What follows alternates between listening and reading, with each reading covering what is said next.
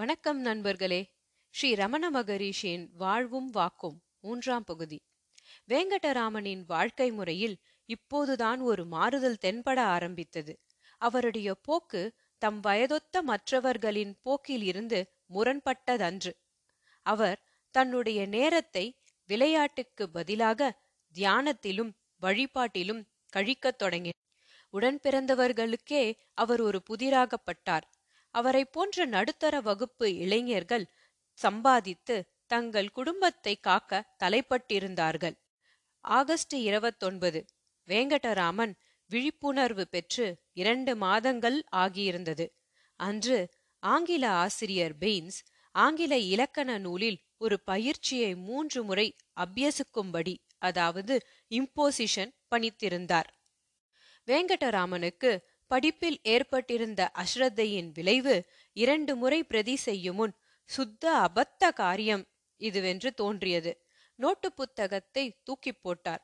சம்மணமிட்டு உட்கார்ந்து தியானமானார். அப்படியானவனுக்கு இதுவெல்லாம் எதற்கா? சற்றே காரமாக கேட்டார் அண்ணன் நாகசாமி. சாதுவைப் போல் வாழ விரும்புகிறவனுக்கு உலக சௌகரியங்கள் தேவையா என்ற அர்த்தம் அந்த வார்த்தைக்கு. வேங்கடராமனுக்கும் அது புரியவே செய்தது. அவர் சட்டென்று எழுந்து நின்றார். எல்லாவற்றையும் துரைக்கிற முனைப்பு வந்தது. அருணாச்சலம் மனக்கண்ணில் தெரிந்தது. ஆனாலும் அவர் அதனை உடனே வெளிக்காட்டிக் கொள்ளுவதற்கில்லை. வீட்டில் உள்ளவர்களுக்கு தெரிந்தால் அவரை அனுமதிக்க மாட்டார்கள். முன்பே ஒரு மாமா, ஒரு சகோதரன் வெளியேறியிருக்கிறார்கள். வேங்கடராமன் தன்னை கட்டுப்படுத்தி கொண்டு பள்ளிக்கூடத்துக்கு கிளம்பினார். பெட்டியில் பணம் இருக்கிறது பார், அதில் ஐந்து ரூபாய் எடுத்துக்கொள். நீ போகிற வழியில் என்னோட காலேஜ் ஃபீஸை கட்டிவிடு என்றார் நாகசுவாமி. பயணச் செலவுக்கு சித்தப்படுத்திய மாதிரி இருந்தது. வேங்கடராமன் மாடியில் இருந்து கீழே இறங்கியதும் அத்தை சாப்பாடு போட்டாள். அவசர அவசரமாக விழுங்கி வைத்தார். அங்கே ஒரு அட்லாஸ் இருந்தது. புரட்டினார். அதில் திருவண்ணாமலை போக திண்டிவனம் ரயில் நிலையத்தில் இறங்க வேண்டும் என்று குறிப்பிட்டிருந்தது. ரயில் பாதையின் புதிய கிளை திருவண்ணாமலைக்கே நேராகச் செல்லும். ஆனாலும் அது பழைய வரைபட புத்தகம் என்பதால் அந்த விபரம் அதில் காணப்படவில்லை. ரயில் செலவுக்கு மூன்று ரூபாய் போதும் என்று பட்டது. அது மட்டும் பணம் எடுத்துக்கொண்டார். அண்ணனுக்கு ஒரு கடிதம் எழுதி வைத்தார். என்னுடைய கர்த்தாவை அவருடைய கட்டளையின்படி தேடி போகிறேன். நீங்கள் யாரும் இது பற்றி வருந்த வேண்டியதில்லை என்று. பயணச் செலவுக்கான ரூபாயை மட்டுமே அவர் எடுத்துக்கொண்டார். வேங்கடராமன் வீட்டை விட்டு வெளியேறும் போது நண்பகல் நேரம். வீட்டிலிருந்து அரை மைல் தூரத்தில் ரயில் நிலையம் இருந்தது. பன்னிரண்டு மணிக்கு ரயில். விரைந்து நடந்தார். அவர் ரயில் நிலையத்தை அடைந்த போது தாமதமானாலும் ரயில் அதைவிட தாமதமாகிவிட்டிருந்தது. ரயில் நிலைய கட்டண பலகையை பார்த்தார். திண்டிவனத்துக்கு இரண்டு ரூபாய் பதிமூன்று அணாக்கள் என்று போடப்பட்டிருந்தது. மூன்றாம் வகுப்புதான். அவர் திண்டிவனத்துக்கு டிக்கெட் வாங்கி கொண்டார். கட்டண அறிவிப்பு பலகையில் அவர் பார்வை திண்டிவனத்தோடு நின்றுவிட்டிருந்தது. சற்று கீழ் நோக்கி பார்வை செலுத்தியிருந்தால் திருவண்ணாமலை மூன்று ரூபாய் என்ற அறிவிப்பு அவரது கண்ணில் பட்டிருக்கும். அவருடைய பயணத்தை ஒட்டி நிகழ்ந்தவை தெய்வ சங்கற்பம். வீட்டை விட்டு வெளியேற நினைத்ததுமே அதற்கான பணம் கிட்டியது.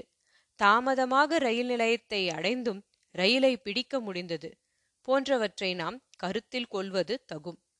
ஆன்மீக சாதகன் தனது கவனக்குறைவால் அவதிப்பட நேரும் என்பதற்கு எடுத்துக்காட்டுதான் போக வேண்டிய இடத்தை விட்டு அவர் திண்டிவனத்துக்கு டிக்கெட் வாங்கியது. வண்டி வந்தது. வேங்கடராமன் வண்டியில் ஏறி பயணிகளிடையே அமைதியாக உட்கார்ந்தார். பல ஸ்டேஷன்கள் கடந்தன. வெண்ணிற தாடியுடன் ஒரு முஸ்லிம் பண்டிதர் வந்து எதிர் இருக்கையில் அமர்ந்தார். சுவாமிக்கு எந்த ஊர் போகணும்? முஸ்லிம் பண்டிதர் கேட்டார். திருவண்ணாமலை என்றார் வேங்கடராமன். அட, நானும் தான் என்றார் முஸ்லிம் பண்டிதர். என்னது, திருவண்ணாமலைக்கா? இல்ல, அடுத்த ஸ்டேஷன் திருக்கோயிலூர் என்றார் முஸ்லிம் பண்டிதர். வேங்கடராமனுக்கு நாம் தவறாக டிக்கெட் வாங்கிவிட்டோமோ என்ற எண்ணம். இந்த வண்டி திருவண்ணாமலைக்கே போகிறதா? திகைப்புடன் கேட்டார். நல்ல ஆலப்பாணி, எங்கே போறதுக்கு டிக்கெட் வாங்கினாய்? முஸ்லிம் பண்டிதர் நகைப்புடன் வினவினார். திண்டிவனத்துக்கு என்று கூச்சத்துடன் பதிலளித்தார் வேங்கடராமன். அடடா, அவ்வளோ தூரம் சுத்த வேண்டாமே, விழுப்புரத்தில் இரு இறங்கி திருவண்ணாமலை வண்டி மாறணும், அவ்வளோதான் என்று விளக்கினார் முஸ்லிம் பண்டிதர். கடவுள் அருளால் போதிய விபரம் கிடைத்தாயிற்று. வேங்கடராமன் பரவச நிலை ஆழ்ந்தார். வண்டி திருச்சி அடைகிற பொழுது சாய்கிற நேரம். பசித்தது. அரையனா கொடுத்து இரண்டு பேரிக்காய் வாங்கினார். ஒரு காயை எடுத்து கடித்தார். முதல் கடியிலேயே பசி தீர்ந்த மாதிரி இருந்தது. பரவச நிலையிலான உறக்கம் அவரை ஆட்கொண்டது. வண்டி விழுப்புரத்தை அடையும் போது விடியற்காலை மணி மூன்று. பொழுது விடியும் வரை ரயில் நிலையத்திலேயே இருந்தார். பிறகு நகரத்தில் நுழைந்து திருவண்ணாமலை போகிற சாலையை தேடி அலைந்தார். மிச்சமுள்ள தூரத்தை நடந்து விடுகிற தீர்மானம். சாலை அறிவிப்பு பலகை எங்கும் காணவில்லை. எனினும் அவர் யாரிடமும் வழி கேட்க விரும்பவில்லை. நடக்கத் தொடங்கினார். கொஞ்ச தூரம் நடந்ததும் பசியும் களைப்புமாக உணர்ந்தார். ஒரு உணவு விடுதி தென்பட்டது. உள்ளே நுழைந்தார். சாப்பாடு கிடைக்குமா என்று கேட்டார். சாப்பாடு மதியத்துக்குத்தான் தயாராகும் என பதில் வந்தது. வேங்கடராமன் அப்படியே கீழே உட்கார்ந்தார். தியானத்தில் ஆழ்ந்தார். சாப்பாடு வந்தது. சாப்பிட்டதும் பில் தொகை கேட்டு இரண்டனாவை எடுத்து நீட்டினார். பார்க்க குறைந்த வயதினராயிருந்தாலும் சாதுவாய் தெரிகிறதே என்ற விடுதிக்காரர் நினைத்திருக்க வேண்டும். வேங்கடராமனின் நீண்ட தலைமுடியும் காது கடுக்கண்களும் அந்த நினைவை தோற்றுவித்திருக்க கூடும். அம்பி, எவ்வளோ வச்சிருக்க? விடுதிக்காரர் கேட்டார். இரண்டரானா என்றார் வேங்கடராமன். பரவாயில்ல, வச்சுக்கோ. பில் தொகை வாங்க மறுத்துவிட்டார் அவர். மாம்பழப்பட்டுன்னு ஒரு ஸ்டேஷன் உண்டு, ரயில்ல போய் இறங்கிக்கோ என்றார். மாம்பழப்பட்டு இத்தனை தொலைவு என்று அறிவிக்கும் ஒரு கைகாட்டி பார்த்த ஞாபகம் வேங்கடராமனுக்கு. நன்றியுடன் ஸ்டேஷனை நோக்கி நடையை கட்டினார். மீண்டும் அடுத்த பதிவில் சந்திப்போம் நண்பர்களே. நன்றி. வணக்கம் நண்பர்களே. பகவான் ஸ்ரீ ரமணரின் வாழ்வும் வாக்கும் மூன்றாம் பகுதி தொடர்ச்சி. துன்பம் தானே வரும், நாமே தேடிக்கொள்வோம். எப்படியாயினும் துயர் தீர்க்க இறைவன் உண்டு இல்லையா? நமக்கு தேவைப்படும் நேரத்தில் அவன் கரம் நம்மை நோக்கி கட்டாயம் நீளும், மனித கரமாகவும். இங்கே உணவு விடுதிக்காரர் வடிவில் கரம் நீட்டி உதவியது. வேங்கடராமன் மாம்பழப்பட்டை அடையும் போது சாயங்காலம் ஆகிவிட்டிருந்தது. அங்கிருந்து நடக்கலானார். முன்னிரவு நேரத்திற்குள் பத்து மைல்கள் நடந்துவிட்டிருந்தார். அவருக்கு முன்பாக அரையநல்லூர் பெரிய கோயில் கம்பீரமாக தெரிந்தது. நடந்த அலுப்பு கோயிற்படியில் உட்கார்ந்து இளைப்பாறினார். கோயிலின் கதவு திறந்திருந்தது. உள்ளே யார் யாருக்காகவோ அர்ச்சனை செய்து கொண்டிருந்தார் குருக்கள். வேங்கடராமன் உள்ளே நுழைந்து மண்டபத் தூண் ஒன்றில் சாய்ந்தபடி அமர்ந்தார். இருந்ததில் ஓரளவு வெளிச்சமுள்ள இடம் அந்த மண்டபம். திடீரென்று ஒரு அற்புத ஒளி கோயில் முழுவதும் பரவியது கண்டார்.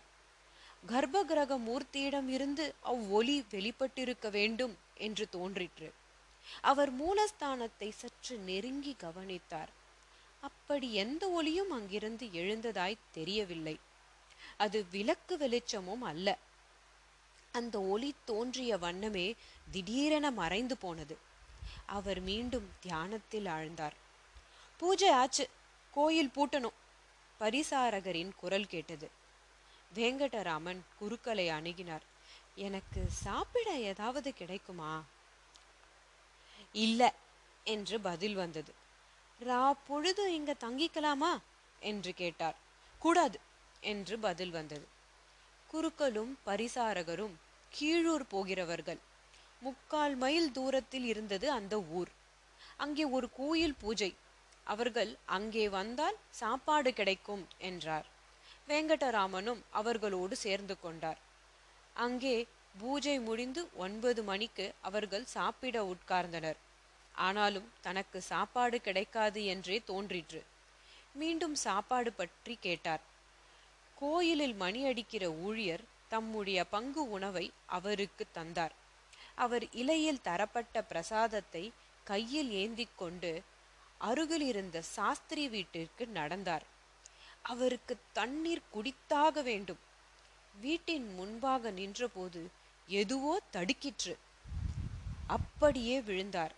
உறக்கமோ மயக்கமோ அவரை வீழ்த்து விட்டிருந்தது. சில நிமிடங்கள் கழித்து கண் விழித்த போது ஒரு சிறு கூட்டம் தன்னை சுற்றி நிற்க கண்டார். தண்ணீரை குடித்தார். கொஞ்சம் பிரசாதம் சாப்பிட்டு அந்நிலையிலேயே தூங்கி போனார். பொழுது விடிந்தது. அன்று கோகுலாஷ்டமி தினம்.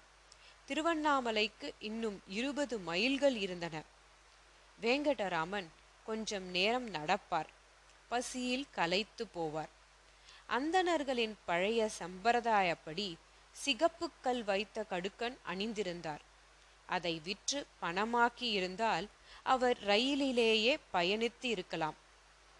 தற்செயலாக ஒரு வீட்டின் எதிரில் நின்றார். யாரோ முத்து கிருஷ்ண பாகவதர் என்பவருடைய வீடாம். அங்கே சாப்பாடு கேட்டார். அந்த வீட்டு பெண்மணி அவரை ஆச்சரியத்தோடு பார்த்தாள். கோகுலாஷ்டமி அதுவுமாய் பளிச்சிடும் கண்களோடு ஒரு அந்தன இளைஞன் வாசலில் நின்று சாப்பாடு கேட்கிறானே. அவள் பரிவோடு தன் வீட்டிலிருந்த பழைய சாதத்தை அவருக்கு படைத்தாள். வேங்கடராமன் தனது காது கடுக்கண்களை கழற்றி பாகவதரிடம் கொடுத்தார். இதை வைத்து கொண்டு நான்கு ரூபாய் கொடுங்கள் என்றார். தான் யாத்திரை புறப்பட்டதாகவும் வருகிற வழியில் பணமும் பையும் தொலைந்து போயிற்று என்றும் கூறினார். பாகவதர் கடுக்கனை பார்த்தார். எப்படியும் இருபது ரூபாய் பெறும். உன்னுடைய விலாசம் சொல்லு. முகவரி எழுதி கொண்டு ரசீதுடன் ரூபாய்களை கொடுத்தார். அந்த தம்பதிகள் ரொம்ப நல்லவர்களாக இருக்க வேண்டும். மதியம் தங்கள் வீட்டிலேயே வைத்திருந்து சாப்பாடு போட்டார்கள். கிருஷ்ண பரமாத்மாவுக்கு நிவேதம் செய்வதற்காக வைத்திருந்த இனிப்புகளில் கொஞ்சத்தை பொட்டலமாக கட்டி கையில் கொடுத்து அனுப்பினார்கள். வேங்கடராமனுக்கு அடகு வைத்த நகையை மீட்கிற உத்தேசம் இல்லை. அந்த ரசீதை கிழித்து காற்றில் வீசினார். மறுநாள் காலை வரை திருவண்ணாமலைக்கு ரயில் இல்லை என்று தெரிந்தது. ரயில் நிலையத்திலேயே படுத்து இரவை கழித்தார். இறைவன் கருணையே வடிவானவர்தான். ஆனாலும் தனக்கு பிரியமானவர்களிடம் சமயத்தில் விளையாடி பார்ப்பதுண்டு. அப்படித்தான் தனது சன்னிதானத்துக்கு வரவழைத்த வேங்கடராமனையும் இங்கும் அங்குமாய் அலையவிட்டது. ஆயிரத்தி எட்நூத்தி தொண்ணூத்தி ஆறு செப்டம்பர் ஒன்று காலை திருவண்ணாமலை சென்றடைந்தார். தான் மதுரையில் இருந்து புறப்பட்ட மூன்றாம் நாள் தன்னுடைய இலக்கை அவர் எட்டினார். கால்கள் கோயிலை நோக்கி விரைந்தன. இதயம் மகிழ்ச்சியில் படபடத்தது. நேராக பெரிய கோயிலில் நுழைந்தார். அவரை வரவேற்பது போல் மூன்று மதில் சுவர் வாசல்களும் விரிய திறந்திருந்தன. கர்ப்ப கிரகம் உட்பட எல்லா கதவுகளும் தான். அவர் தனியே மூலஸ்தானத்தில் நுழைந்தார். பயண முடிவில் குறிக்கோள் நிறைவேறியது. பரவசமாய் ஒரு ஐக்கியம். மீண்டும் அடுத்த பகுதியில் சந்திப்போம் நண்பர்களே. நன்றி. வணக்கம் நண்பர்களே. ஸ்ரீ பகவான் ரமணரின் வாழ்வும் வாக்கும் நான்காம் பகுதி. அண்ணாமலையார் மீது வேங்கடராமனுக்கு இருந்த அன்பு எல்லையற்றது. கிட்டத்தட்ட அருணாச்சலேஸ்வர பித்தராகிவிட்டார் எனலாம். அண்ணாமலை வந்தடைந்த பின்னர் பெற்றோரிட்ட வேங்கடராமன் என்ற பெயர் மறைந்தது. பகவான் ரமண ரிஷி என்றானது. அதுவே என்றைக்குமாய் நிலைத்தது. ரமணர் அண்ணாமலைக்கு சொந்தம், அண்ணாமலை ரமணருக்கு சொந்தம் என்ற நிலை ஏற்பட்டது. இரண்டர கலந்த நிலை அது. அன்று முதல் ரமணரின் எண்ணமும் செயலும் அருணாச்சலனை மையமாக கொண்டு அமைந்தது.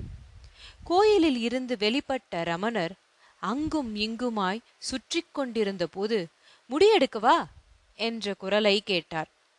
யாரோ ஒரு நாவிதர்தான் அழைத்தது. நீ உலகை துறந்ததையோ துறக்கப் போவதையோ அறிவிக்கிற மாதிரி அடையாளம் ஏதும் இல்லையே என்று கேட்கிற மாதிரி இருந்தது.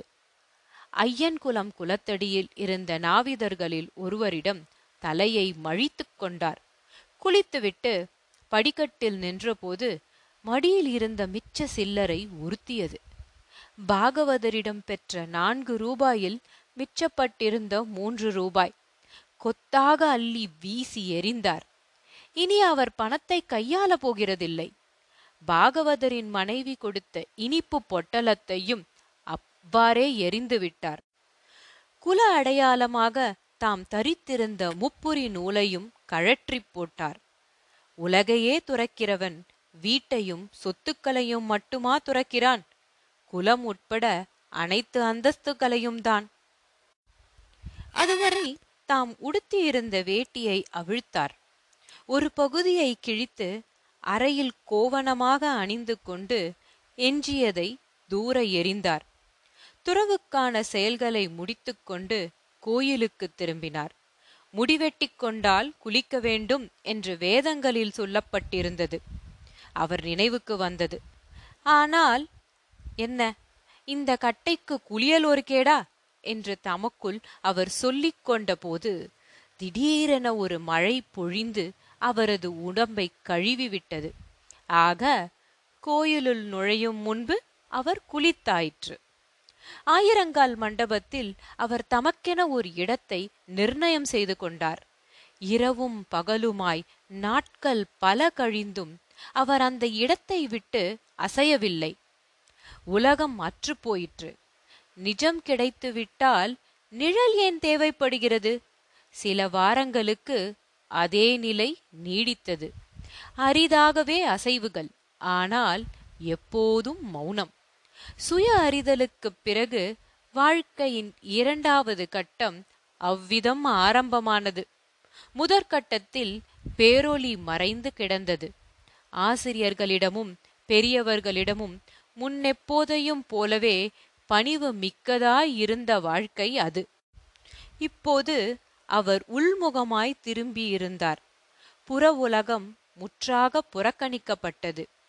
இதுவே மூன்றாவது கட்டத்தில் கலந்து சுமார் அரை நூற்றாண்டு காலத்துக்கு நிலைப்பட்டது. தனி மனிதரில் ஐம்பதாண்டு ஆன்மீகம் என்பது நெடிய அனுபவம், மகத்துவம் பொருந்தியது. ரமணரை அணுகியவர்களெல்லாம் அவரிடமிருந்து வெளிப்பட்ட பிரகாசத்தின் வீச்சை உணர்ந்தார்கள். நண்பகல் சூரிய ஒளி போன்ற பிரகாசம். ரமணருக்கு சில ஆண்டுகள் முன்பாகவே திருவண்ணாமலை வந்து சேர்ந்தவர் சேஷாத்ரி சுவாமிகள். புதிதாக வந்த பிராமண சுவாமியை அவர் தாமாகவே கவனித்துக் கொண்டார்.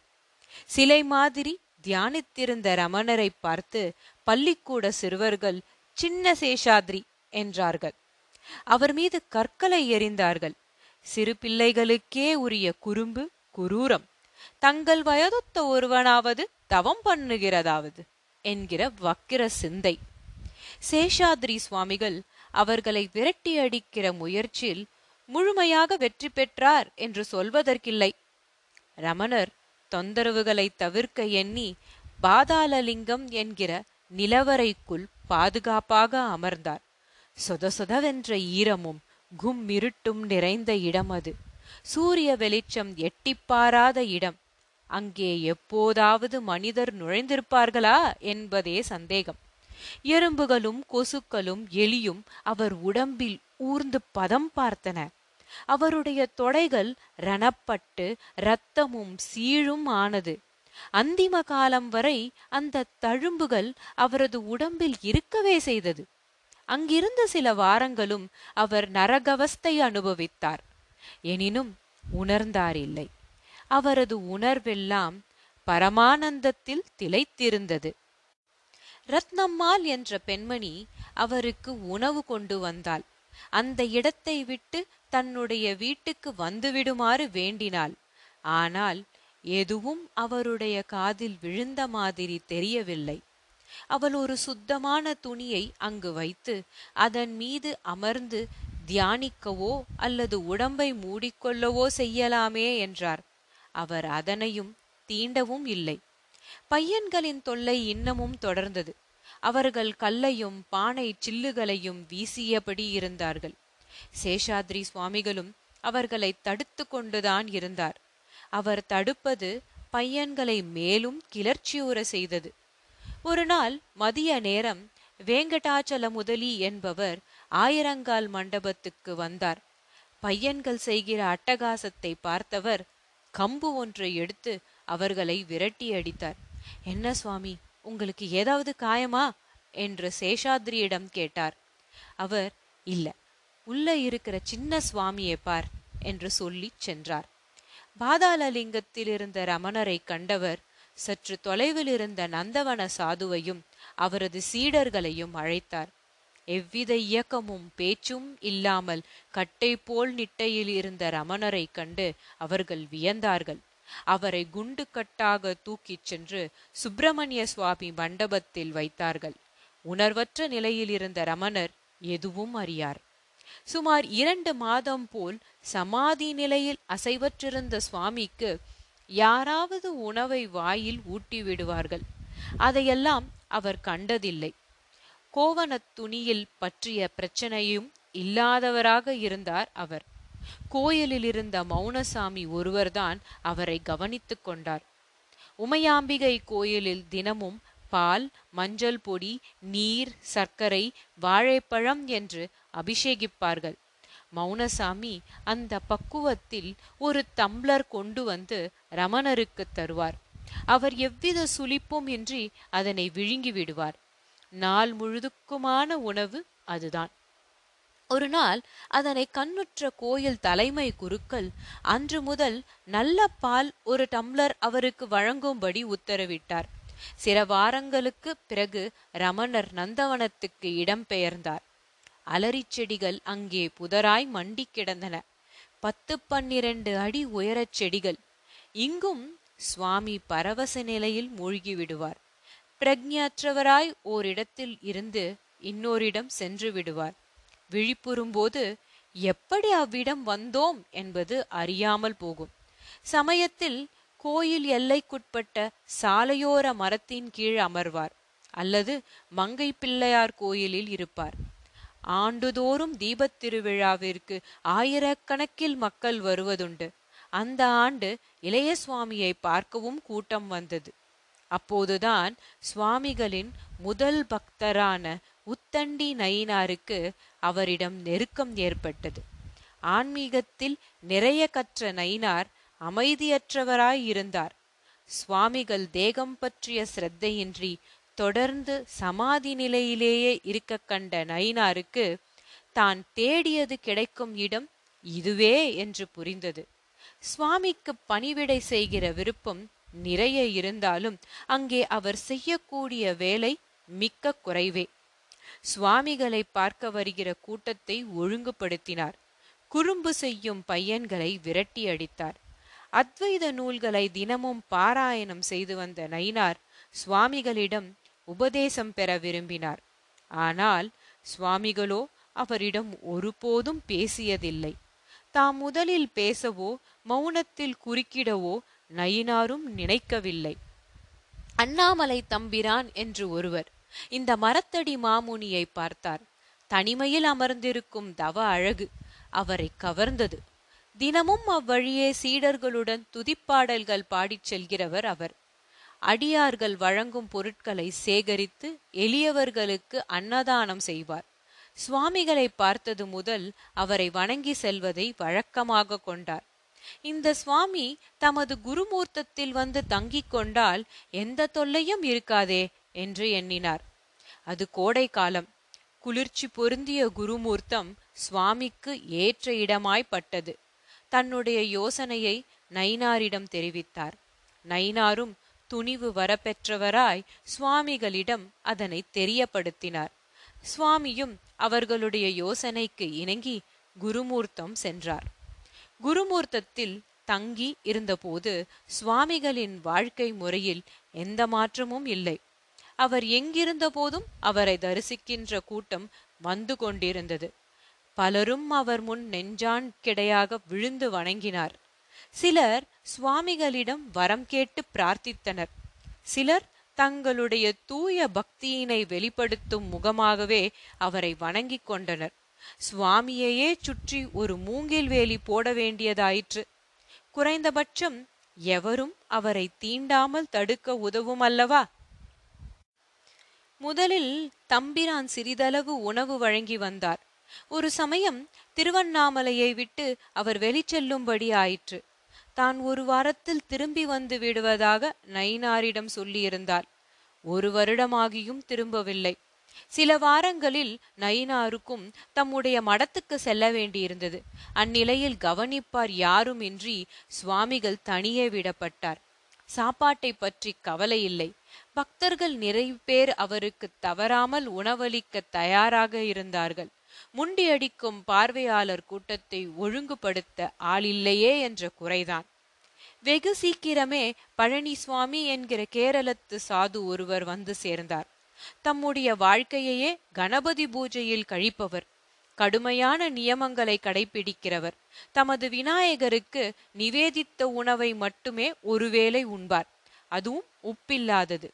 சீனிவாசன் என்று ஒரு நண்பர் அவருக்கு, என்னையா தினமும் இந்த சாமியிடம் வாழ்க்கையை செலவழித்து கொண்டிருக்கிறாயே, குருமூர்த்தத்தில் ஒரு சின்ன சுவாமி உட்கார்ந்திருக்கிறதே, சதையும் இரத்தமும் உள்ள சாமி, அவரை போய் கவனிக்கிறது தானே, வாழ்க்கைக்கு ஒரு அர்த்தம் இருக்கும் என்றார். ஆஹா, அத்தகையவருக்கு பணிபுரிவது எத்தனை பாக்கியம்! பழனிசுவாமிக்கு புரிந்தது. சுவாமிகளை கவனித்துக் கொள்ள யாரும் இல்லை என்ற தகவல் வேறு சிலர் மூலமும் அவருக்கு எட்டியிருந்தது. கொஞ்சமும் தாமதியாமல் சுவாமிகளிடம் வந்துவிட்டார். சுவாமிகளை பார்த்ததுமே அவரது மன ஆழத்தில் ஒரு கிளர்ச்சி ஏற்பட்டது. வெகு சீக்கிரமே அது விக்கிரத்துக்கு பதிலாக உயிருள்ள சுவாமியை ஆராதிக்க ஆரம்பித்து விட்டது. எஞ்சியிருந்த வாழ்க்கை முழுவதையும் சுவாமிக்கே சமர்ப்பித்து கொண்டு விட்டார். ஆம், சுவாமியின் ஊழியத்தில் இருபத்தி ஓரு ஆண்டுகள் இருந்தார் அவர். பழனிசுவாமியின் வேலை ரொம்ப குறைவு. பக்தர்கள் படைக்கும் உணவை சேகரிப்பார். ஆனால் அதில் ஒரு கோப்பை அளவே சுவாமிகள் உண்பது, மதியம் ஒருவேளை உண்பதோடு சரி. மீதமுள்ள உணவு பக்தர்களுக்கே பிரசாதமாக வழங்கப்பட்டுவிடும். எப்போதாவது நகரத்தில் உள்ள தமது நண்பர்களிடம் புத்தகம் பெற்று வரச் சொல்வார். அப்படி செல்லும் போது வாசற்கதவை பூட்டி கொண்டு போய்விடுவார். எப்போது திரும்பினாலும் சுவாமிகள் இருந்த இடம் விட்டு அசையாதிருக்க காண்பார். சுவாமிகள் தன்னுடைய சரீரத்தை புறக்கணித்து இருந்தார். தேக சுத்தி செய்து கொள்வதில்லை. தலையில் முடி வளர்ந்து சடையானது. நகங்கள் நீண்டு வளைந்தன. பார்க்கிறவர்கள் ரொம்பவும் வயதான யோகி தன்னுடைய யோக பலத்தால் இளம் வயதினராய் காட்சி தருவதாக எண்ணிக்கொண்டார்கள். உண்மையில் அவருடைய சரீரம் பராமரிப்பின்மையால் பலவீனமுற்றிருந்தது. எழுந்து நடக்கவும் திராணியற்றவராயிருந்தார். தெய்வ சாந்தித்யம் பெற்ற யோகிகளும் தெய்வத்துக்கு சமமாகவே கருதப்பட்டனர். ஆனால் விக்கிரகத்துக்கு அபிஷேகிப்பது போல் அவர்களுக்கும் கற்பூரம், சந்தனம், பூக்கள் கொண்டு ஆராதனை நிகழ்த்தப்பட்டது உண்டு. சுவாமிகள் குருமூர்த்தத்தில் இருந்தபோது தம்பிரான் அவ்வித வழிபாடு செய்ய எண்ணினார். முதல் நாள் தமது எண்ணத்தை நிறைவேற்றி கொள்ள முடிந்தது. மறுநாள் சுவாமிக்கு அவர் உணவு கொண்டு வந்தபோது சுவற்றில் கரியால் எழுதப்பட்டிருந்தது, இந்த பணி போதும் இதற்கு என்று. சுவாமி லோகாயத கல்வி கற்றவர் என்பதும் எழுதுவார், படிப்பார் என்பதும் அவர்களுடைய பக்தர்களுக்கு வியப்பு. அவர்களில் ஒருவர் வேங்கடராம ஐயர், வட்டாட்சி அலுவலகத்தில் தலைமை கணக்கர் வேலை பார்ப்பவர். சுவாமியின் பூர்வோத்திரம் பற்றி அறிய விரும்பினார். அவர் சதாவும் மௌனத்தில் இருந்தபடியால் ஒரு காகிதத்தையும் பென்சிலையும் அவர் முன்வைத்து ஊர் பெயர் விவரங்கள் தெரிவிக்க கோரினார். சுவாமி அதை கண்டு கொள்ளாமல் இருக்கவும் கணக்கருக்கு வருத்தம். தாம் விரும்பிய தகவலை அறிகிற வரை உணவு உண்ண போவதில்லை என்றும் அலுவலகம் போகிறதில்லை என்றும் அறிவித்து விட்டார். சுவாமிகள் அதன் பிறகும் வாலாவிருக்காமல் வேங்கடராமன் திருச்சுழி என்று ஆங்கிலத்தில் எழுதினார். சுவாமிக்கு ஆங்கிலம் தெரிந்திருந்தது. வேறு பக்தர்களுக்கு கூடுதல் வியப்பை உண்டு பண்ணிற்று. ஓராண்டுக்கு மேல் குருமூர்த்தத்தில் தங்கியிருந்த சுவாமி ஆயிரத்தி எட்நூத்தி தொண்ணூத்தி எட்டில் மாந்தோப்புக்கு இடம் மாறினார். அது சுவாமிக்கு ஏகாந்த சூழ்நிலையை தரக்கூடிய இடம் என்று பழனிசுவாமியும் தோப்பின் உரிமையாளரான வேங்கடராம நாயக்கரும் தீர்மானித்தார்கள். பழனிசுவாமியின் அனுமதியின்றி எவரையும் உள்ளே விடக்கூடாது என்று தோட்டக்காவலருக்கு உத்தரவிட்டார் நாயக்கர். சுவாமி அங்கே ஆறு மாத காலம் தங்கியிருந்தார். அங்குதான் அவர் ஆழ்ந்து கற்றது. பழனிசுவாமிக்கு தமிழ் அரைகுறை. சுவாமிகள் தாம் படிக்கிற ஒவ்வொரு நூல் பற்றியும் அவருக்கு சுருக்கமாக சொல்வார். அத்துடன் தமக்கிருந்த புலமை காரணமாக சமஸ்கிருத, தெலுங்கு, மலையாள மொழிகளை புத்தக வாயிலாகவே கற்றுக்கொண்டார். மீண்டும் அடுத்த பகுதியில் சந்திப்போம் நண்பர்களே. நன்றி.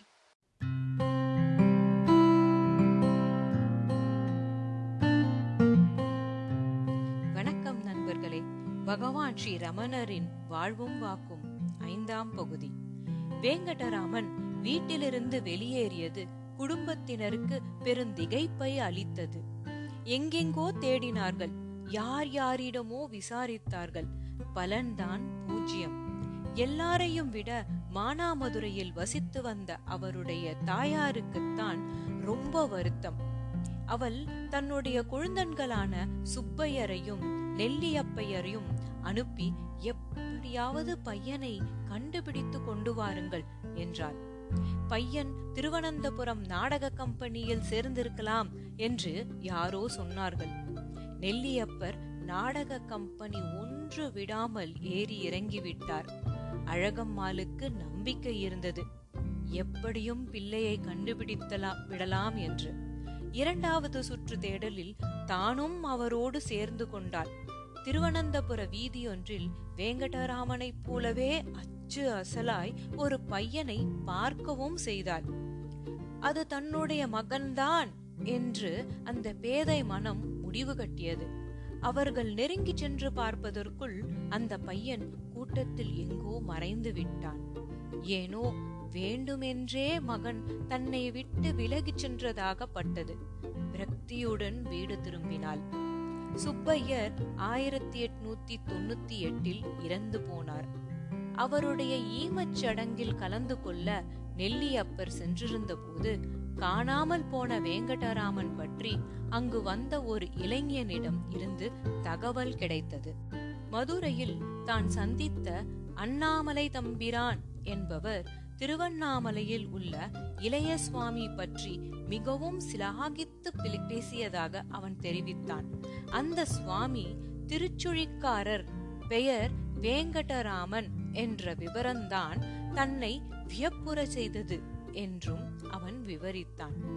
நெல்லியப்பர் சற்றும் தாமதியாது ஒரு நண்பருடன் திருவண்ணாமலை புறப்பட்டு சென்றார். தனக்கு கிடைத்த தகவலை ருசுபடுத்திக் கொள்ள வேண்டும் என்ற எண்ணம்.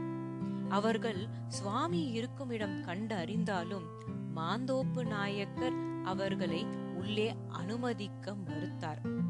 அவர் மௌனி, அவரை தொந்தரவு செய்யாதீர்கள் என்று சொல்லிவிட்டார். நெல்லியப்பர் அவரிடம் ரொம்பவும் கேட்டுக்கொண்டதன் பேரில் இன்னார் என்ற விபரத்தை ஒரு காகிதத்தில் எழுதி தர சொன்னார். சுவாமிகளும் அவர்களை தம்மிடம் அனுப்பி வைக்க பணித்தார். நெல்லியப்பரும் அவருடைய நண்பரும் சுவாமியின் எதிரே அமர்ந்தனர். சுவாமி மௌனித்திருப்பது பற்றியோ துறவு மேற்கொண்டது பற்றியோ யாரும் குறைபடவில்லை. ஆனால் அவர் தங்கள் அருகில் இருந்தால் போதும் என்பதுதான் உறவுக்காரர்கள் விருப்பம்.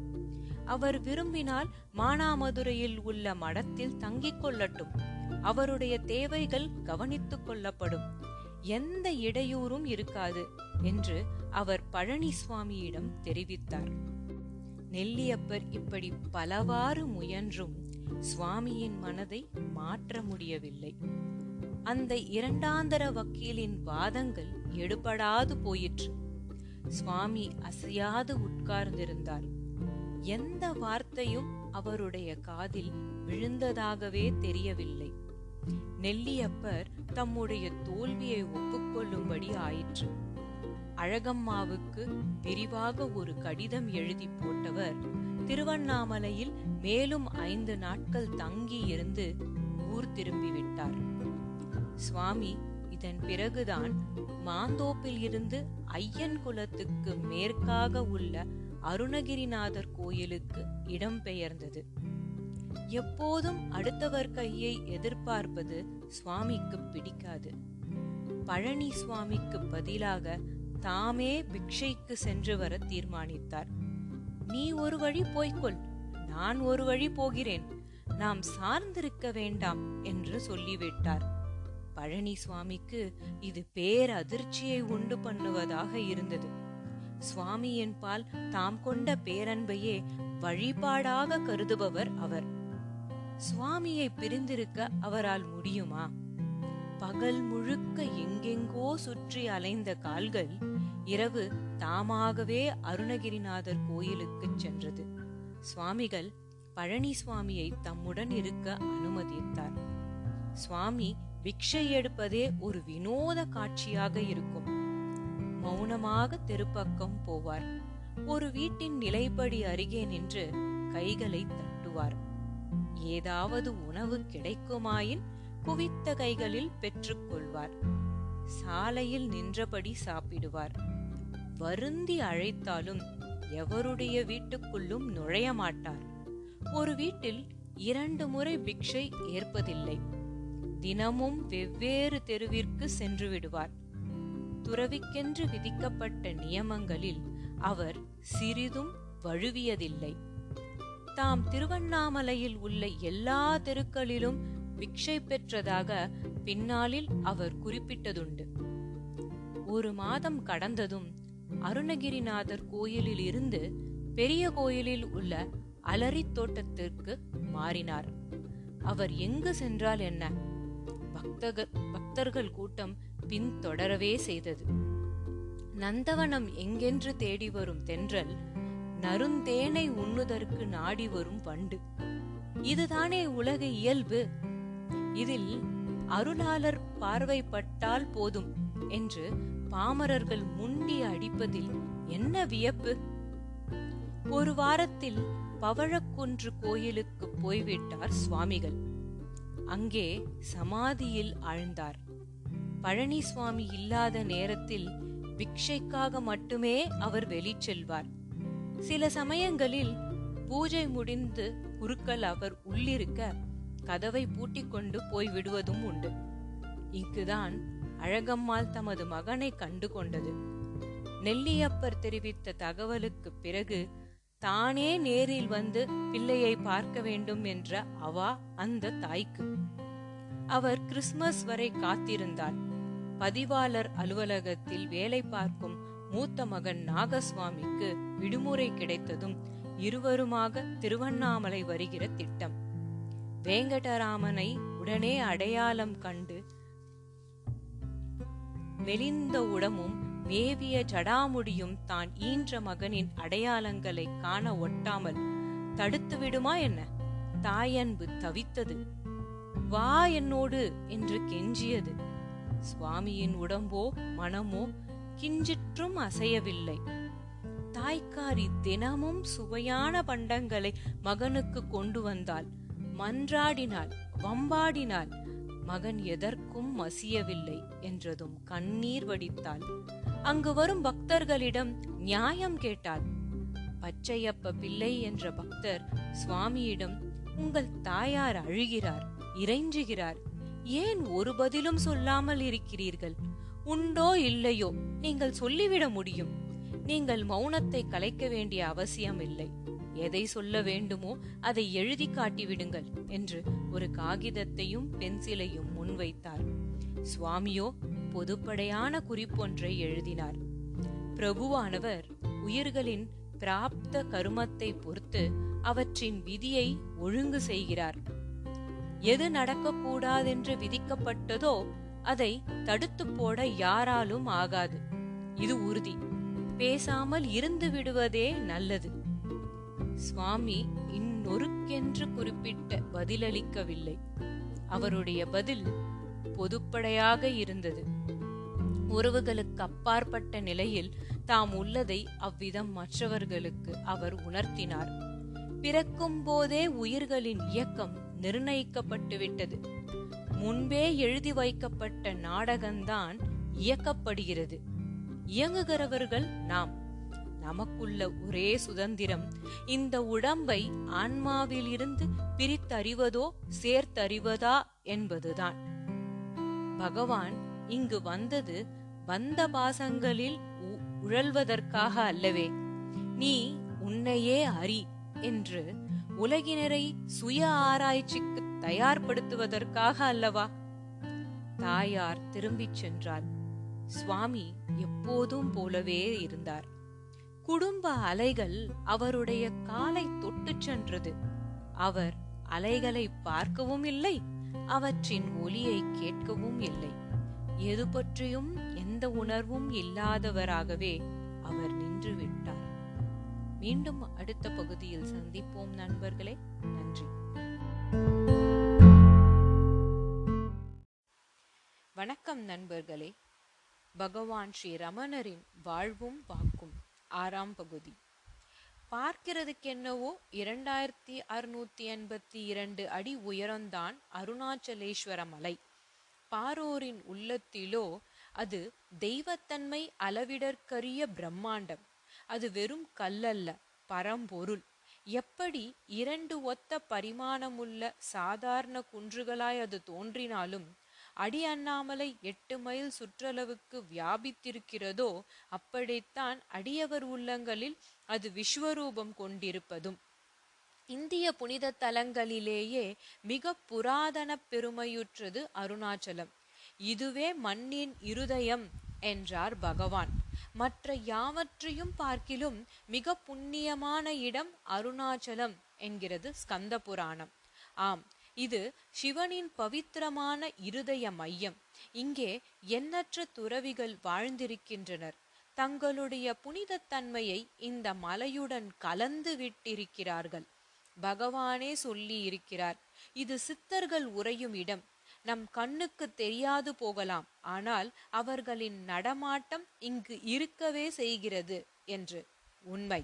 இரவில் மலையை சுற்றி தோன்றி மறையும் ஒளி புள்ளிகளை கண்டு வியந்தவர் அநேகம் பேர். கடைசியில் எல்லோரும் இங்குதான் வந்தாக வேண்டும் என்றார் பகவான். அது முக்காலும் உண்மை.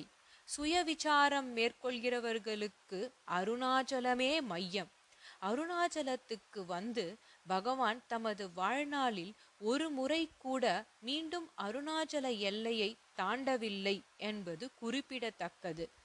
ஆயிரத்தி தொள்ளாயிரத்தி இருபத்தி இரண்டில் ஆசிரமம் அமைக்கப்படும் வரை மலையின் அநேக குகைகளிலும் மாறி மாறி இருந்திருக்கிறார். மலை வாசம் செய்த காலத்தில் பெரும்பாலும் மலையின் தென்புறமாகவே அவரது வாசம் இருந்திருக்கிறது. இப்போதுள்ள ஆசிரமமும் மலையின் தெற்காக தட்சிணாமூர்த்தி மண்டபத்துக்கு பின்புறமாகவே அமைந்துள்ளது. தென்கிழக்கு சரிவில் உள்ள ஒரு குகையில்தான் பகவான் நீண்ட நாட்கள் தங்கியிருந்தார். அதனை விருபாக்ஷ குகை என்பார்கள். பதிமூன்றாம் நூற்றாண்டில் விருபாக்ஷர் என்ற துறவி அங்கு வந்து வசித்ததாகவும் பின்னர் அடக்கம் செய்யப்பட்டதாகவும் சொல்லப்படுகிறது. அது ஓம் என்ற பிரணவ வடிவில் அமைந்திருப்பது ஒரு அதிசயம்.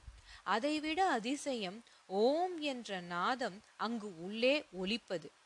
பகவான் விருபாக்ஷ குகையில் தங்கியிருந்த போது அதன் மீது சொத்துரிமை கொண்ட டிரஸ்டிகள் பகவானை தரிசிக்க வரும் பக்தர்களிடம் கட்டணம் வசூலித்தார்கள்.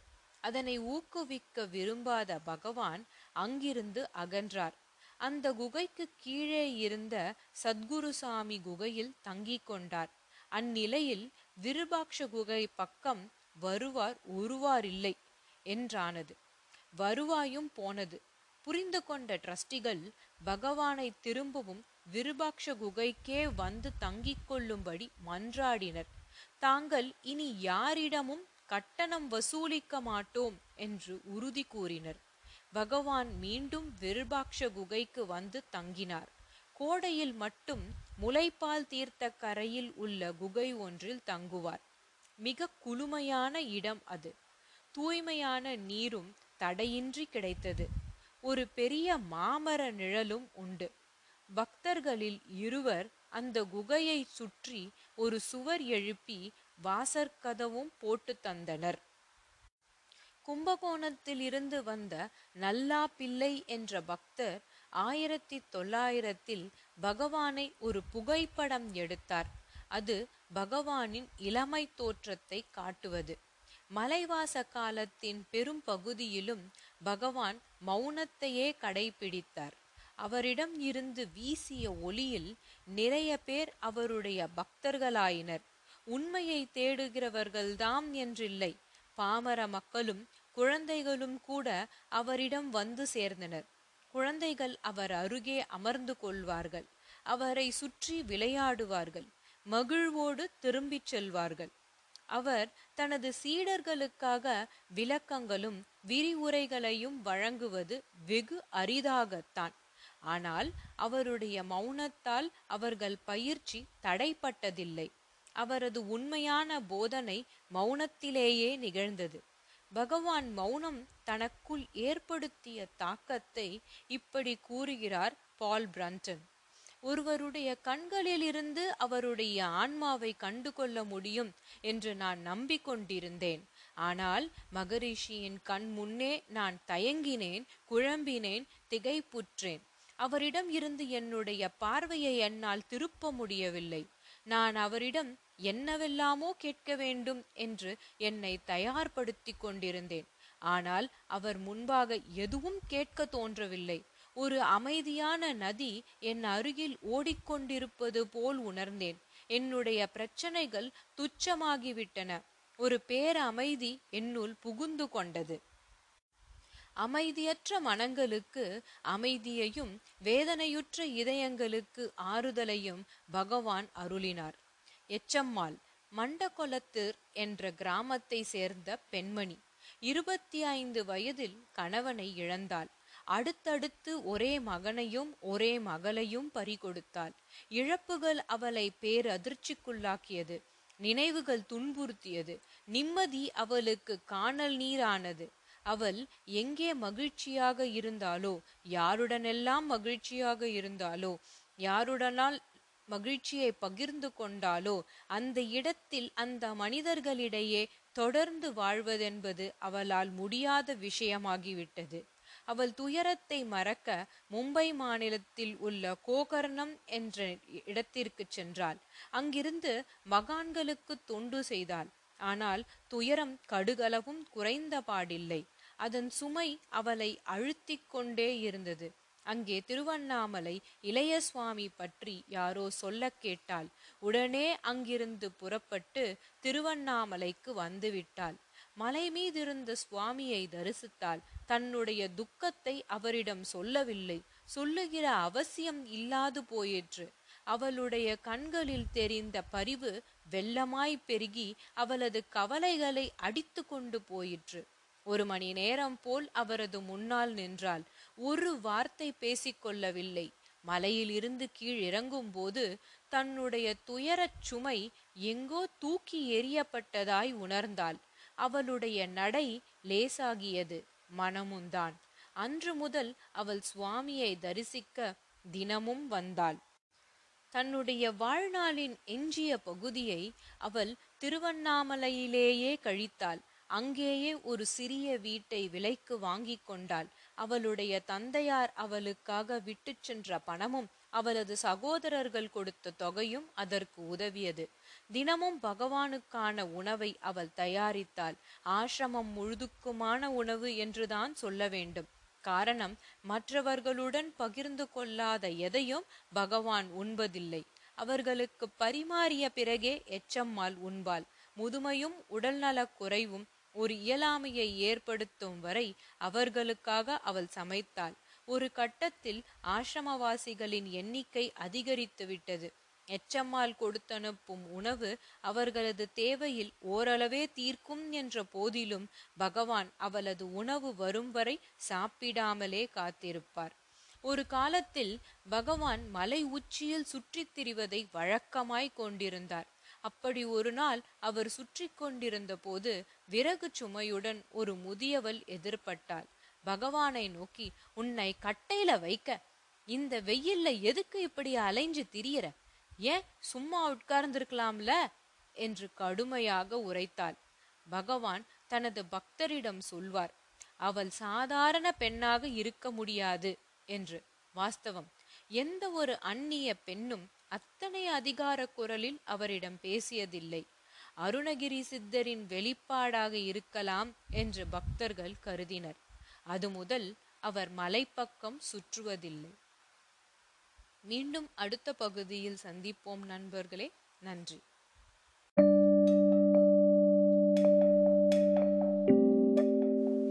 வணக்கம் நண்பர்களே. பகவான் ஸ்ரீ ரமணரின் வாழ்வும் பாக்கும் ஆறாம் பகுதி. பார்க்கிறதுக்கென்னவோ இரண்டாயிரத்தி அறுநூத்தி எண்பத்தி இரண்டு அடி உயரம்தான் அருணாச்சலேஸ்வர மலை. பாரோரின் உள்ளத்திலோ அது தெய்வத்தன்மை அளவிடற்கரிய பிரம்மாண்டம். அது வெறும் கல்லல்ல, பரம்பொருள். எப்படி இரண்டு ஒத்த பரிமாணமுள்ள சாதாரண குன்றுகளாய் அது தோன்றினாலும் அடி அண்ணாமலை எட்டு மைல் சுற்றளவுக்கு வியாபித்திருக்கிறதோ அப்படித்தான் அடியவர் உள்ளங்களில் அது விஸ்வரூபம் கொண்டிருப்பதும். இந்திய புனித தலங்களிலேயே மிக புராதன பெருமையுற்றது அருணாச்சலம். இதுவே மண்ணின் இருதயம் என்றார் பகவான். மற்ற யாவற்றையும் பார்க்கிலும் மிக புண்ணியமான இடம் அருணாச்சலம் என்கிறது ஸ்கந்த புராணம். ஆம், இது சிவனின் பவித்திரமான இருதய மையம். இங்கே எண்ணற்ற துறவிகள் வாழ்ந்திருக்கின்றனர். தங்களுடைய புனித தன்மையை இந்த மலையுடன் கலந்து விட்டிருக்கிறார்கள். பகவானே சொல்லி இருக்கிறார், இது சித்தர்கள் உறையும் இடம். நம் கண்ணுக்கு தெரியாது போகலாம், ஆனால் அவர்களின் நடமாட்டம் இங்கு இருக்கவே செய்கிறது என்று. உண்மை, இரவில் மலையை சுற்றி தோன்றி மறையும் ஒளி புள்ளிகளை கண்டு வியந்தவர் அநேகம் பேர். கடைசியில் எல்லோரும் இங்குதான் வந்தாக வேண்டும் என்றார் பகவான். அது முக்காலும் உண்மை. சுயவிசாரம் மேற்கொள்கிறவர்களுக்கு அருணாச்சலமே மையம். அருணாச்சலத்துக்கு வந்து பகவான் தமது வாழ்நாளில் ஒரு முறை கூட மீண்டும் அருணாச்சல எல்லையை தாண்டவில்லை என்பது குறிப்பிடத்தக்கது. ஆயிரத்தி தொள்ளாயிரத்தி இருபத்தி இரண்டில் ஆசிரமம் அமைக்கப்படும் வரை மலையின் அநேக குகைகளிலும் மாறி மாறி இருந்திருக்கிறார். மலை வாசம் செய்த காலத்தில் பெரும்பாலும் மலையின் தென்புறமாகவே அவரது வாசம் இருந்திருக்கிறது. இப்போதுள்ள ஆசிரமமும் மலையின் தெற்காக தட்சிணாமூர்த்தி மண்டபத்துக்கு பின்புறமாகவே அமைந்துள்ளது. தென்கிழக்கு சரிவில் உள்ள ஒரு குகையில்தான் பகவான் நீண்ட நாட்கள் தங்கியிருந்தார். அதனை விருபாக்ஷ குகை என்பார்கள். பதிமூன்றாம் நூற்றாண்டில் விருபாக்ஷர் என்ற துறவி அங்கு வந்து வசித்ததாகவும் பின்னர் அடக்கம் செய்யப்பட்டதாகவும் சொல்லப்படுகிறது. அது ஓம் என்ற பிரணவ வடிவில் அமைந்திருப்பது ஒரு அதிசயம். அதைவிட அதிசயம் ஓம் என்ற நாதம் அங்கு உள்ளே ஒலிப்பது. பகவான் விருபாக்ஷ குகையில் தங்கியிருந்த போது அதன் மீது சொத்துரிமை கொண்ட டிரஸ்டிகள் பகவானை தரிசிக்க வரும் பக்தர்களிடம் கட்டணம் வசூலித்தார்கள். அதனை ஊக்குவிக்க விரும்பாத பகவான் அங்கிருந்து அகன்றார். அந்த குகைக்கு கீழே இருந்த சத்குருசாமி குகையில் தங்கி கொண்டார். அந்நிலையில் விருபாக்ஷ குகை பக்கம் வருவார் உருவாரில்லை என்றானது. வருவாயும் போனது. புரிந்து கொண்ட டிரஸ்டிகள் பகவானை திரும்பவும் விருபாக்ஷ குகைக்கே வந்து தங்கிக் கொள்ளும்படி மன்றாடினர். தாங்கள் இனி யாரிடமும் கட்டணம் வசூலிக்க மாட்டோம் என்று உறுதி கூறினர். பகவான் மீண்டும் விருபாக்ஷ குகைக்கு வந்து தங்கினார். கோடையில் மட்டும் முளைப்பால் தீர்த்த கரையில் உள்ள குகை ஒன்றில் தங்குவார். மிக குளுமையான இடம் அது. தூய்மையான நீரும் தடையின்றி கிடைத்தது. ஒரு பெரிய மாமர நிழலும் உண்டு. பக்தர்களில் இருவர் அந்த குகையை சுற்றி ஒரு சுவர் எழுப்பி வாசற்கதவும் போட்டு தந்தனர். கும்பகோணத்தில் இருந்து வந்த நல்லா பிள்ளை என்ற பக்தர் ஆயிரத்தி தொள்ளாயிரத்தில் பகவானை ஒரு புகைப்படம் எடுத்தார். அது பகவானின் இளமை தோற்றத்தை காட்டுவது. மலைவாச காலத்தின் பெரும் பகுதியிலும் பகவான் மௌனத்தையே கடைபிடித்தார். அவரிடம் இருந்து வீசிய ஒளியில் நிறைய பேர் அவருடைய பக்தர்களாயினர். உண்மையை தேடுகிறவர்கள்தாம் என்றில்லை, பாமர மக்களும் குழந்தைகளும் கூட அவரிடம் வந்து சேர்ந்தனர். குழந்தைகள் அவர் அருகே அமர்ந்து கொள்வார்கள், அவரை சுற்றி விளையாடுவார்கள், மகிழ்வோடு திரும்பிச் செல்வார்கள். அவர் தனது சீடர்களுக்காக விளக்கங்களும் விரிவுரைகளையும் வழங்குவது வெகு அரிதாகத்தான். ஆனால் அவருடைய மௌனத்தால் அவர்கள் பயிற்சி தடைப்பட்டதில்லை. அவரது உண்மையான போதனை மௌனத்திலேயே நிகழ்ந்தது. பகவான் மௌனம் தனக்குள் ஏற்படுத்திய தாக்கத்தை இப்படி கூறுகிறார் பால் பிரன்டன். ஒருவருடைய கண்களில் இருந்து அவருடைய ஆன்மாவை கண்டு கொள்ள முடியும் என்று நான் நம்பிக்கொண்டிருந்தேன். ஆனால் மகரிஷியின் கண் முன்னே நான் தயங்கினேன், குழம்பினேன், திகைப்புற்றேன். அவரிடம் இருந்து என்னுடைய பார்வையை என்னால் திருப்ப முடியவில்லை. நான் அவரிடம் என்னவெல்லாமோ கேட்க வேண்டும் என்று என்னை தயார்படுத்தி கொண்டிருந்தேன். ஆனால் அவர் முன்பாக எதுவும் கேட்க தோன்றவில்லை. ஒரு அமைதியான நதி என் அருகில் ஓடிக்கொண்டிருப்பது போல் உணர்ந்தேன். என்னுடைய பிரச்சனைகள் துச்சமாகிவிட்டன. ஒரு பேர அமைதி என்னுள் புகுந்து கொண்டது. அமைதியற்ற மனங்களுக்கு அமைதியையும் வேதனையுற்ற இதயங்களுக்கு ஆறுதலையும் பகவான் அருளினார்.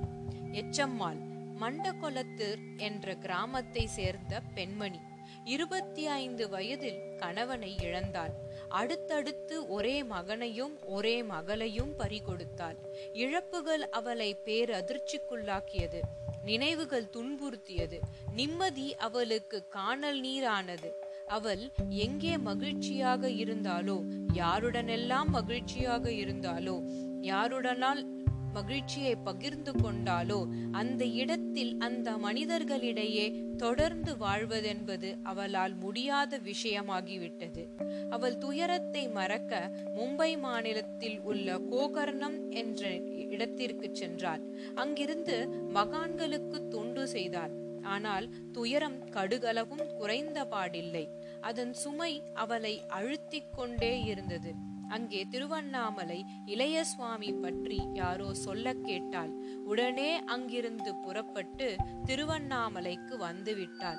மலை மீதிருந்த சுவாமியை தரிசித்தாள். தன்னுடைய துக்கத்தை அவரிடம் சொல்லவில்லை, சொல்லுகிற அவசியம் இல்லாது போயிற்று.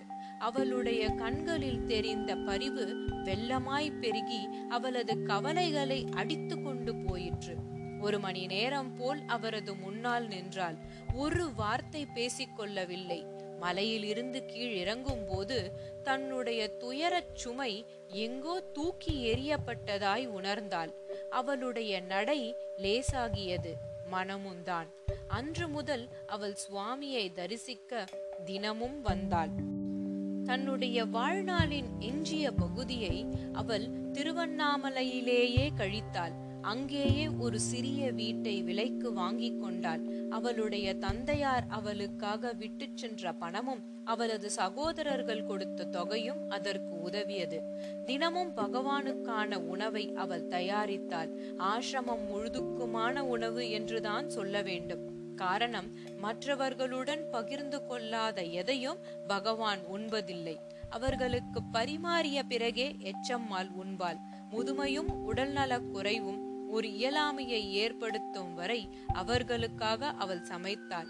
ஒரு கட்டத்தில் ஆசிரமவாசிகளின் எண்ணிக்கை அதிகரித்து விட்டது. எச்சம்மாள் கொடுத்தனுப்பும் உணவு அவர்களது தேவையில் ஓரளவே தீர்க்கும் என்ற போதிலும் பகவான் அவளது உணவு வரும் வரை சாப்பிடாமலே காத்திருப்பார். ஒரு காலத்தில் பகவான் மலை உச்சியில் சுற்றித் திரிவதை வழக்கமாய் கொண்டிருந்தார். அப்படி ஒரு நாள் அவர் சுற்றி கொண்டிருந்த போது விறகு சுமையுடன் ஒரு முதியவள் எதிர்பட்டாள். பகவானை நோக்கி, உன்னை கட்டையில வைக்க இந்த வெயில்ல எதுக்கு இப்படி அலைஞ்சு திரியற, ஏன் சும்மா உட்கார்ந்திருக்கலாம்ல என்று கடுமையாக உரைத்தாள்.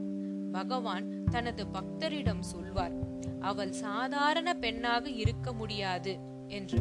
வாஸ்தவம், எந்த ஒரு அந்நிய பெண்ணும் அத்தனை அதிகார குரலில் அவரிடம் பேசியதில்லை. அருணகிரி சித்தரின் வெளிப்பாடாக இருக்கலாம் என்று பக்தர்கள் கருதினர். அது முதல் அவர் மலைப்பக்கம் சுற்றுவதில்லை. மீண்டும் அடுத்த பகுதியில் சந்திப்போம் நண்பர்களே. நன்றி.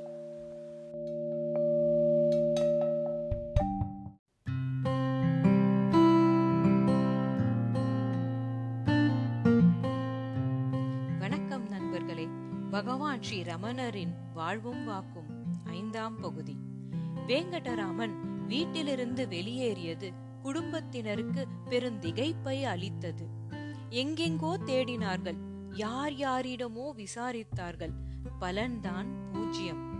எல்லாரையும் விட மானாமதுரையில் வசித்து வந்த அவருடைய தாயாருக்குத்தான் ரொம்ப வருத்தம்.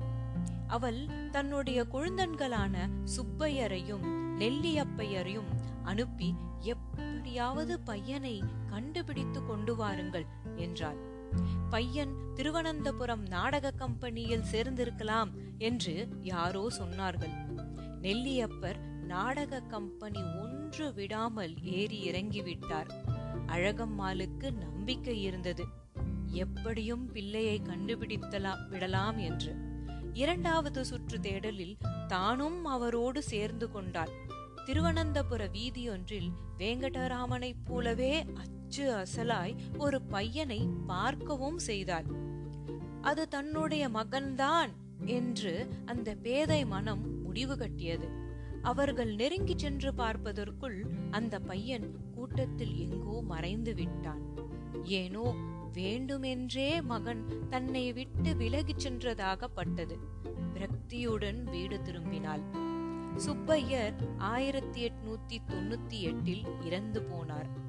அவருடைய ஈமச் சடங்கில் கலந்து கொள்ள நெல்லியப்பர் சென்றிருந்த போது காணாமல் போன வேங்கடராமன் பற்றி அங்கு வந்த ஒரு இளைஞனிடம் இருந்து தகவல் கிடைத்தது. மதுரையில் தான் சந்தித்த அண்ணாமலை தம்பிரான் என்பவர் திருவண்ணாமலையில் உள்ள இளைய சுவாமி பற்றி மிகவும் சிலாகித்து பேசியதாக அவன் தெரிவித்தான். அந்த சுவாமி திருச்சுழிக்காரர், பெயர் வேங்கடராமன் என்ற விவரம்தான் தன்னை வியப்புற செய்தது என்றும் அவன் விவரித்தான். நெல்லியப்பர் சற்றும் தாமதியாது ஒரு நண்பருடன் திருவண்ணாமலை புறப்பட்டு சென்றார். தனக்கு கிடைத்த தகவலை ருசுபடுத்திக் கொள்ள வேண்டும் என்ற எண்ணம். அவர்கள் சுவாமி இருக்குமிடம் கண்டு அறிந்தாலும் மாந்தோப்பு நாயக்கர் அவர்களை உள்ளே அனுமதிக்க மறுத்தார். அவர் மௌனி, அவரை தொந்தரவு செய்யாதீர்கள் என்று சொல்லிவிட்டார். நெல்லியப்பர் அவரிடம் ரொம்பவும் கேட்டுக்கொண்டதன் பேரில் இன்னார் என்ற விபரத்தை ஒரு காகிதத்தில் எழுதி தர சொன்னார். சுவாமிகளும் அவர்களை தம்மிடம் அனுப்பி வைக்க பணித்தார். நெல்லியப்பரும் அவருடைய நண்பரும் சுவாமியின் எதிரே அமர்ந்தனர். சுவாமி மௌனித்திருப்பது பற்றியோ துறவு மேற்கொண்டது பற்றியோ யாரும் குறைபடவில்லை. ஆனால் அவர் தங்கள் அருகில் இருந்தால் போதும் என்பதுதான் உறவுக்காரர்கள் விருப்பம். அவர் விரும்பினால் மானாமதுரையில் உள்ள மடத்தில் தங்கிக் கொள்ளட்டும், அவருடைய தேவைகள் கவனித்துக் கொள்ளப்படும், எந்த இடையூறும் இருக்காது என்று அவர் பழனிசுவாமியிடம் தெரிவித்தார். நெல்லியப்பர் இப்படி பலவாறு முயன்றும் சுவாமியின் மனதை மாற்ற முடியவில்லை. அந்த இரண்டாந்தர வக்கீலின் வாதங்கள் எடுபடாது போயிற்று. சுவாமி அசையாது உட்கார்ந்திருந்தார்.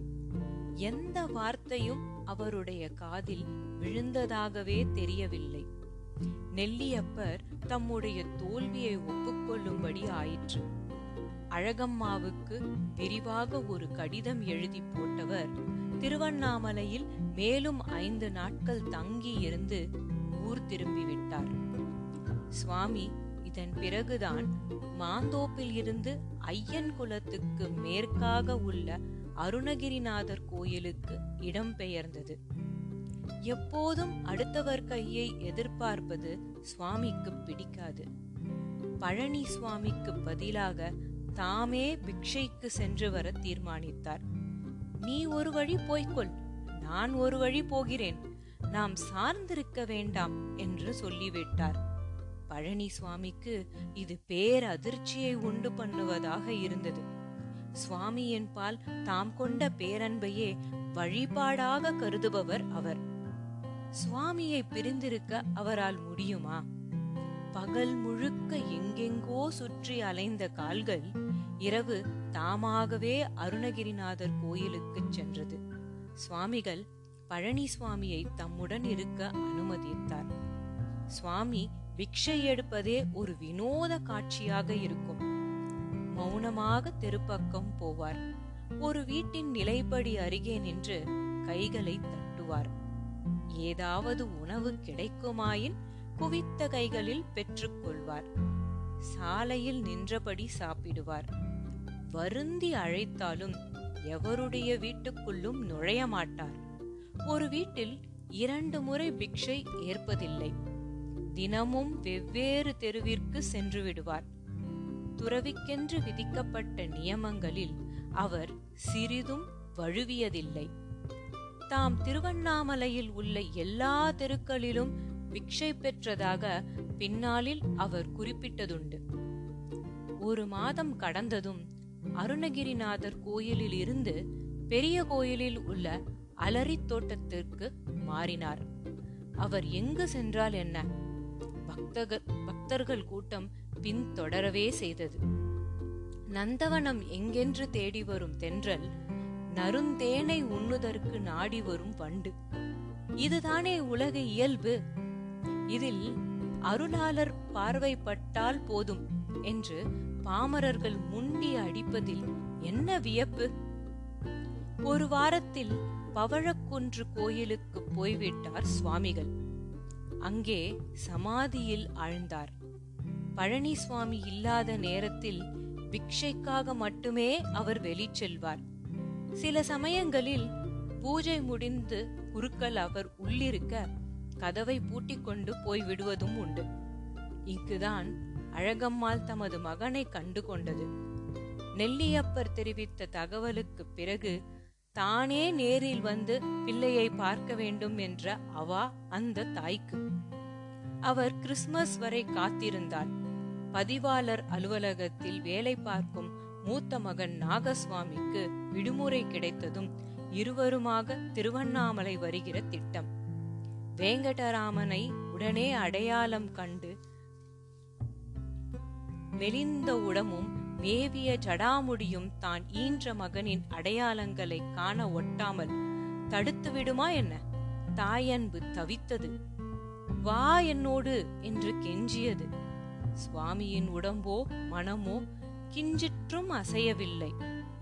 தாய்க்காரி தினமும் சுவையான பண்டங்களை மகனுக்கு கொண்டு வந்தாள். மன்றாடினாள், வம்பாடினாள். மகன் எதற்கும் மசியவில்லை என்றதும் கண்ணீர் வடித்தாள். அங்கு வரும் பக்தர்களிடம் நியாயம் கேட்டாள். பச்சையப்ப பிள்ளை என்ற பக்தர் சுவாமியிடம், உங்கள் தாயார் அழுகிறார், இறைஞ்சுகிறார், ஏன் ஒரு பதிலும் சொல்லாமல் இருக்கிறீர்கள்? உண்டோ இல்லையோ நீங்கள் சொல்லிவிட முடியும். நீங்கள் மௌனத்தை கலைக்க வேண்டிய அவசியம் இல்லை. எதை சொல்ல வேண்டுமோ அதை எழுதி காட்டிவிடுங்கள் என்று ஒரு காகிதத்தையும் பென்சிலையும் முன்வைத்தார். சுவாமியோ பொதுப்படையான குறிப்பொன்றை எழுதினார். பிரபுவானவர் உயிர்களின் பிராப்த கருமத்தை பொறுத்து அவற்றின் விதியை ஒழுங்கு செய்கிறார். எது நடக்கக்கூடாதென்று விதிக்கப்பட்டதோ அதை தடுத்து போட யாராலும் ஆகாது, இது உறுதி. பேசாமல் இருந்து விடுவதே நல்லது. சுவாமி இன்னொருக்கென்று குறிப்பிட்ட பதிலளிக்கவில்லை. அவருடைய பதில் பொதுப்படையாக இருந்தது. உறவுகளுக்கு அப்பாற்பட்ட நிலையில் தாம் உள்ளதை அவ்விதம் மற்றவர்களுக்கு அவர் உணர்த்தினார். பிறக்கும் போதே உயிர்களின் இயக்கம் நிர்ணயிக்கப்பட்டுவிட்டது. முன்பே எழுதி வைக்கப்பட்ட நாடகம்தான் இயக்கப்படுகிறது. இயங்குகிறவர்கள் நாம். நமக்குள்ள ஒரே சுதந்திரம் இந்த உடம்பை ஆன்மாவிலிருந்து பிரித்தறிவதோ சேர்த்தறிவதா என்பதுதான். பகவான் இங்கு வந்தது பந்த பாசங்களில் உழல்வதற்காக அல்லவே. நீ உன்னையே அறி என்று உலகினரை சுய ஆராய்ச்சிக்கு தயார்படுத்துவதற்காக அல்லவா? தாயார் திரும்பிச் சென்றார். சுவாமி எப்போதும் போலவே இருந்தார். குடும்ப அலைகள் அவருடைய காலை தொட்டு சென்றது. அவர் அலைகளை பார்க்கவும் இல்லை, அவற்றின் ஒலியை கேட்கவும் இல்லை. எது பற்றியும் எந்த உணர்வும் இல்லாதவராகவே அவர் நின்று விட்டார். மீண்டும் அடுத்த பகுதியில் சந்திப்போம் நண்பர்களே. நன்றி.